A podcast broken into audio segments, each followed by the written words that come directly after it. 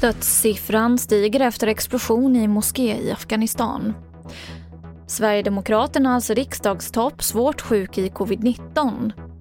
Och Nobels fredspris går till två journalister för insatser för pressfriheten. TV4-nyheterna börjar med att minst 100 personer har dödats i en explosion i en moské i Afghanistan. Den här explosionen inträffade under fredagsbönen i en shiitisk moské i staden Kunduz.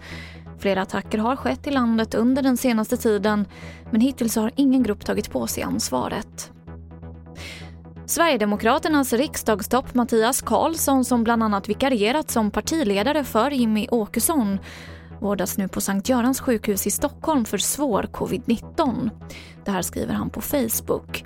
Och enligt honom utgjorde infektionen tidigare en fara för hans liv.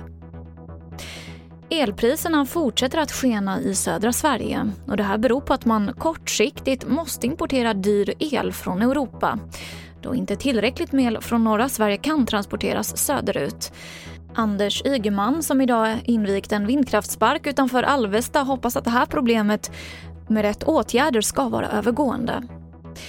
Och vi avslutar med att journalisterna Maria Ressa från Filippinerna och Dmitrij Muratov från Ryssland får Nobels fredspris för sina insatser för pressfriheten.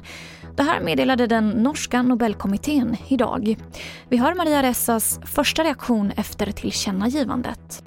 I think just shock and um, and uh, it's really for uh, sorry um, emotional. Och fler nyheter hittar du i vår app TV4 Nyheterna. I studion Emily Olsson.